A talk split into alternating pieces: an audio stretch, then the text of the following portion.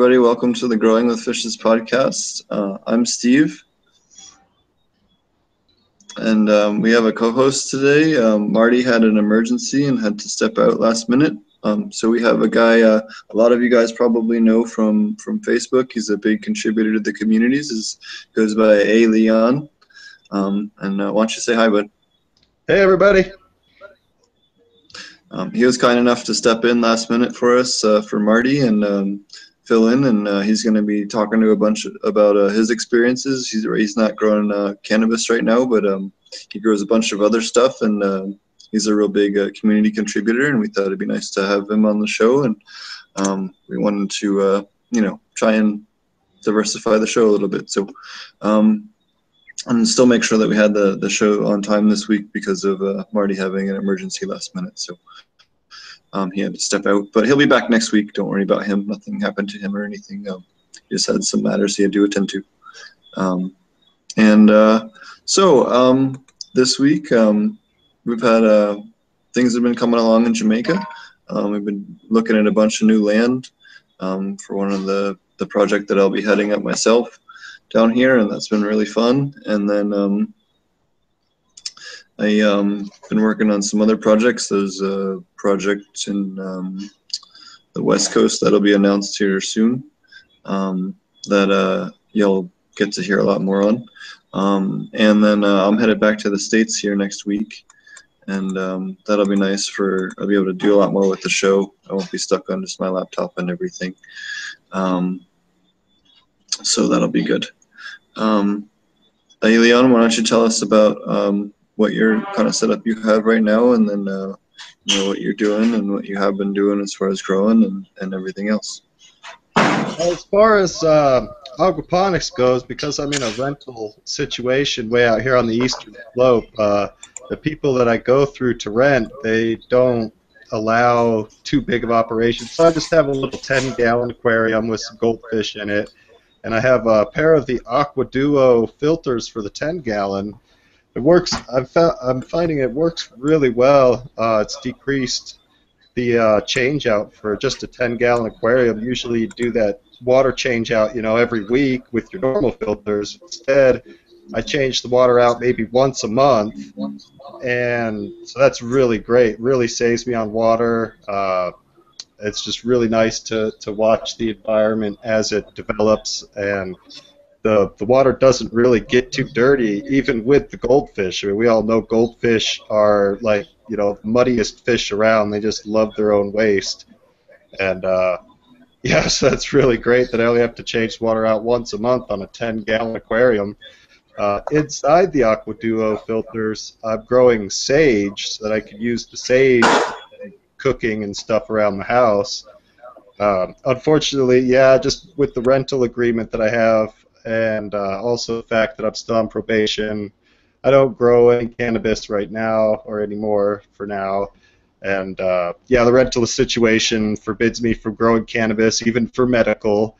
And this is still here in Colorado, where you know we're supposed to be legal with it, but these rental agencies and a lot of people here in Colorado have been noticing this is that the rental prices have skyrocketed to double the price just in the last oh two three years since recreational came about but the rentals don't allow you to grow your own marijuana which is like you know they're charging people double and then not letting them grow their own marijuana. And it's just it's like establishment rape at its finest i feel. So it's it's made it really hard uh, even even but still we still have the influx of people moving into Colorado. Everybody's rushing here and rushing to Oregon and Washington, even though rent's going up and it's crazy. It's crazy. but yeah, so unfortunately I can't do too big of an operation. When I was growing it, I had uh, a 75 gallon uh, watering tank and I filled it with crawfish and grew aquaponic uh, vegetables and cannabis for a medical patient. My mother was my medical patient, so I was growing for her, and I was doing really great. I, mean, I was I was growing her six oh six pounds every six months just by using crawfish and letting them grow to their almost full size. I'd only, I'd only let them grow to four or five feet tall, at all flowering and everything, and then I'd harvest down for her. And so that was really great. I figured it cost me about 16 cents a gram when all was said and done because I wasn't spending so much on nutrients anymore. And I had learned about aquaponics years before while I was still living in Arizona uh, Arizona with their their water usage problems, you really always look for ways to conserve that water when you're doing gardening. And so when I had come across aquaponics, I was like, oh, I got to try this. That was like 15, 20 years ago now, and it was absolutely awesome. You could just go and get a uh, a cattle pond, you know, the big steel cattle ponds, and uh, raise your fish in that, and what we were raising was just goldfish. We didn't eat the goldfish or anything, so we'd grow the goldfish, and then we were using that goldfish water to water crops, and just grew a multitude of crops. And I was like, I was hooked right then. My life, I've, I've just every, almost every waking minute is spent researching something or listening to other people's questions, answering questions online. And I'm sure as you've seen, you know, when, when it comes to some of the more out there questions, I've, I'm always one of the first ones to answer it because I've already researched these things and seen what other people have done and what I've done personally to make things work. And so I just, I just love sharing what I know. It's been great. So, um, how? Tell us more. You said you were growing. Um, tell us more about your aquaponic cannabis setup that you had there. You said you were you were growing. Tell us about your setup and how you had the you know all about it. Well, with the aquaponics cannabis that I was, oh, that was about three, four years ago now. But when I was growing it, I had the 75 gallon water trough. I had about 150 crawfish in it and I just went out to the local lake and caught these crawfish and brought them back and threw them in, and everything was fine. I mean, they were great. Uh, with that 75 gallons, it would cycle up to uh, another bin for the bioclarification, and that bin gravity fed down to the cannabis plants and also pumped back over to a flood and drain system that I had growing the vegetables in. So I had the vegetables like tomatoes and lettuce and broccoli and uh, you name it, I would throw it in there and grow it. And uh, that was fed through the bio, bioclarifier. And then the bioclarifier was also gravity feeding down to the floor level, and the cannabis was getting all the, the goody goodies, you know. And uh, crawfish do tend to make a lot of waste, but because they're filter feeders, they really keep their water in a pristine condition. I, I can remember uh, the water I had was crystal clear, even though there was sediment on the bottom from all their waste, and so I'd have to I'd have to go there once in a while with a uh, with like a snuffer bottle and suck up all the extra waste and I'd fill mason jars with that, and then I'd use that as part of an ingredients with worm tea, and it just did magic. I mean, crawfish and worm tea, just you can imagine, you know. it was really good stuff. Yeah, the other thing, um, at least in a little bit of testing that we did, is that crawfish tend to have a much higher phosphorus level. Um, they sure do. Than other things. Yeah, they sure do. They sure do. They're really great. Uh, the, their waste is really great as well from uh, all their shell casings. Their shell casings are just calcium, so that calcium is fed to the plants in a micronutrient state that's already dissolved in water, and you're getting the phosphorus, you're getting the calcium, um, you're getting a, a, little bit of potassium as well. There's there's a higher potassium level I noticed with the crawfish waste as well. So, yeah, crawfish waste is just uh, it's phenomenal. It's it's absolutely phenomenal. Uh, everybody everybody that's tried crawfish uh, in their aquaponics systems. They swear by them, and you couldn't you couldn't get them to part with their crawfish, even if you put a gun to their head and said no more crawfish. You know. they become they become a definite integral part of any system once you try them. Yeah. So how did you have the root set up for that? Uh, it was a, a, somewhat of a dual root system, but uh, uh, they were gravity fed through the. Uh, I don't know if you're familiar with the autopots. Have you heard of the autopots?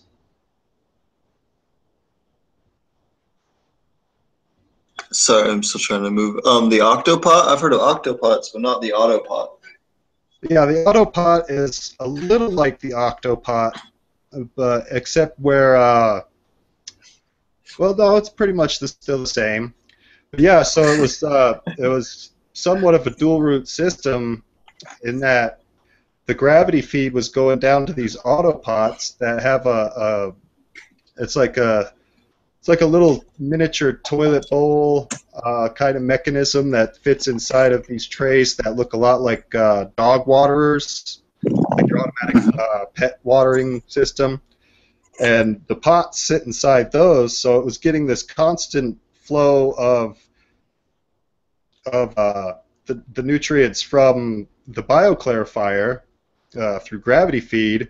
And then whenever I noticed, you know, I need some more manganese or I need some a little higher phosphorus or if it was coming around time to start giving them carbohydrates, I could just add that right to the the top of the autopot and all it would do is just fill the reservoir up a little more, and the plants would get it, and that wouldn't pollute my aquaponics system. So it was it was pretty much what I would consider yeah. to be a dual root zone system, in that it was getting this constant feed of nitrates, and whenever I needed to add something extra, I'd just add it, and it wouldn't it wouldn't go polluting the whole system, and I wouldn't have to worry. But yeah, it, it worked great. The auto pots are really, I, I swear by them. They're really great. They're not too expensive. Um, well, the bigger the system footprint, the more expensive they get, of course. But yeah, they just work really great. Uh, I'll I'll continue to use the Autopot systems into the future for sure. That's cool. I haven't heard of those before. I'll check those out. Yeah, I'll send you some links later on. They're they're definitely user friendly, real real easy to set up. Uh, it only takes about 10 minutes to set them up. For a, I, I had a six site system and then another six site system for you know grow versus flowering, and I would you know keep rotating my my crop so that I would always harvest something on time when my mom needed it, and uh, it just it worked out really good and it wasn't too expensive. It was maybe $500 for all 12 sites. Yeah, That's yeah, not bad. bad. at all. Yeah, it wasn't too bad at all.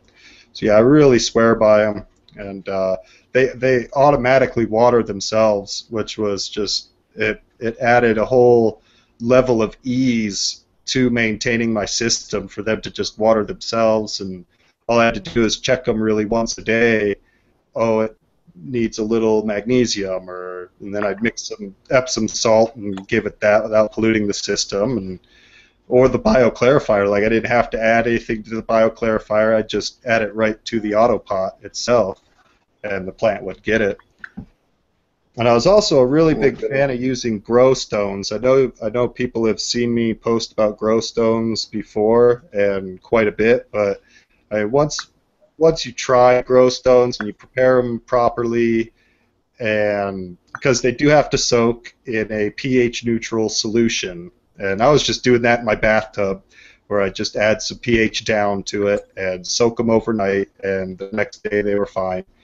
But the uh, the grow stones, as they break down, they do naturally break down. That's one thing I found that the website doesn't actually tell you the truth on is that they try to tell you, oh, they don't break down, they're not biodegradable, this and that. But they do break down, and as they break down, they they I've noticed they add silica to your plant, and silica is one of those oh, trace yeah. minerals. Yeah, it's one of those trace minerals that not a lot of people realize they should actually pay attention to. Silica happens to be an, a crucial, in my mind, a crucial ingredient for any micronutrient solution because it strengthens the cell wall and makes for a, a hardier, healthier plant overall. And yeah, the growth stones do that naturally over time, especially if you have worms in the system with it. The worms will help dissolve those silica particles into even smaller particles, and then your plants just it sucks them up with the humic acid from worms. And uh, another thing I liked about the grow stones is they really cut roots well. Uh, it just really turns uh, stringy roots into a root ball.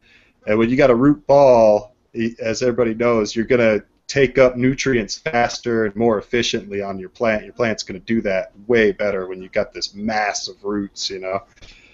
just, oh yeah. Yeah. Oh, yeah. In fact, I'll on um, we we had a bit a lot of luck um, when when we were doing it in the back working my previous job in the experimental greenhouse. We would put like four bags of those in for every maybe one bag out of every three or four bags that we would put to fill up a four you know four by four grow bed is about four to six three by three is four bags um, 50 pound, 50 liter bags of four by four I think is eight or something like that seven and a half something like that anyways um, we use one bag as the grow stones for the silica addition and um, yeah. the, the, only problem we had is if you ever did like a, a whole system with it it kind of adds too much silica and it raises yeah. the ph a little too much. Yeah. Um, so you know it's it's a great thing to mix in. Um, it's just not a good thing to use as your base. Um, actually give me a minute or two here and I can pull up a picture of uh, I had a lot of good luck. Um, I actually have some real good side by side pictures of um, some aquaponic um, dual root zone versus uh, non dual root zone tomatoes root structure. Right. Here we go. So this was from the lab that I took back when I worked at Aquaponic Source. Um, I think I have a horizontal picture here. Two. Yeah, there we go. So these are two tomatoes, and they're back to back. And you can see the root size isn't even close. Like it's just night and day different. Not right. even remotely close. And that's right. dual root zone. The bottom one is dual root zone, and the top one is just a tomato that was straight in the media without right. doing dual root zone. That was completely dug up real gently. You know, both of them were dug up very gently and emptied out. And these were anyone that went to Aquaponic Fest. This was that that Aquaponic source did. This is those tomatoes that were in the dual root zone set up, um, which I also have pictures of. But this was one of the things that we did for showing off to you know other people that hey this this you know this works really well. As far as people that yeah here we go. So, I mean, the, the size difference isn't even remotely close. Right. You know, the, the one that was in the dual root zone had 38% more tomatoes. It had 44% more blooms. You know, it was it was just completely. It wasn't even close. Yeah. And and the reason is even if you're not even supplementing, you know, simply having the different part of the root structure that can house your mycorrhizae and your terrestrial microbes and, and lactobacilli and things that don't really like to be fully aquatic. Um, right. To attach to the root zone, it gives them a place to live and to benefit the plant. You also end up with because of that more immunity to the plant as well because it's got it's more microbes that it has to fend off in the very beginning or at least get used to so it makes for the, the it really strengthens the plant's immune system. Exactly. But yeah, it, it's it's nice to hear you preaching about silica. A lot of people uh, still don't believe that, and it's so well documented in like soil agriculture, like field agriculture, where yeah, there's soybeans and corn and everything else. Especially the other one is if you're in an area and you have high sodium, um, sodium and heat stress, like in greenhouses, both of those silica dramatically nullifies the, the stress on the plant for both of those much more than anything else you can do for the plant. Exactly. Exactly. Well, like you were saying, that's that's one thing I've preached about before too. Is is having multiple types of media in your bed, and I, I see a lot of these aquaponic systems that people create, and they just use one media type, like the the hydroton or the hydrocorn, and I'm Yeah. like, why don't they add some lava rocks or some pea gravel to it? Something else, because when you look at like a forest floor, it's not just one particle size. Uh, Yep. nowhere in nature will you find one size of particle except on the beach. And out on the beach of sand, what grows in sand? You know, sawgrass and you know nothing you want to eat. you know, stuff. Yeah, yeah. If you want healthy plants that you can eat, or healthy plants uh, that are going to flower and bloom correctly, you really do want to pay attention to having multiple types of media in your bed and it's it's really easy to achieve that. Like you just add, you know, I would say maybe to every ten parts hydroton, you would add one part of everything else. You know, like your Yeah, yeah. one part grow stones, one part gravel, uh, one part lava rock, and then ten parts hydroton, uh, or Yeah. or any variation thereof, and and bam, you've got a forest floor type of situation where it's not just one particle size. Yeah. So other things that you could throw in your mix just to, to go on like time release stuff is um, biochar. Although I'm not a, personally a big fan, I know a lot of people that really preach that it works well. If for nothing else, it is a really porous material and it's great um, because it adds free carbon and it is a great place for your microbes to live and house them. So if for nothing else, it's doing that. Um, Right. but a lot of people, you know, believe in its other beneficial effects. Um, I'll let you guys decide it on your own. But if you're a fan of biochar, definitely try that. Um, and then langbeinite, which is potassium magnesium sulfate.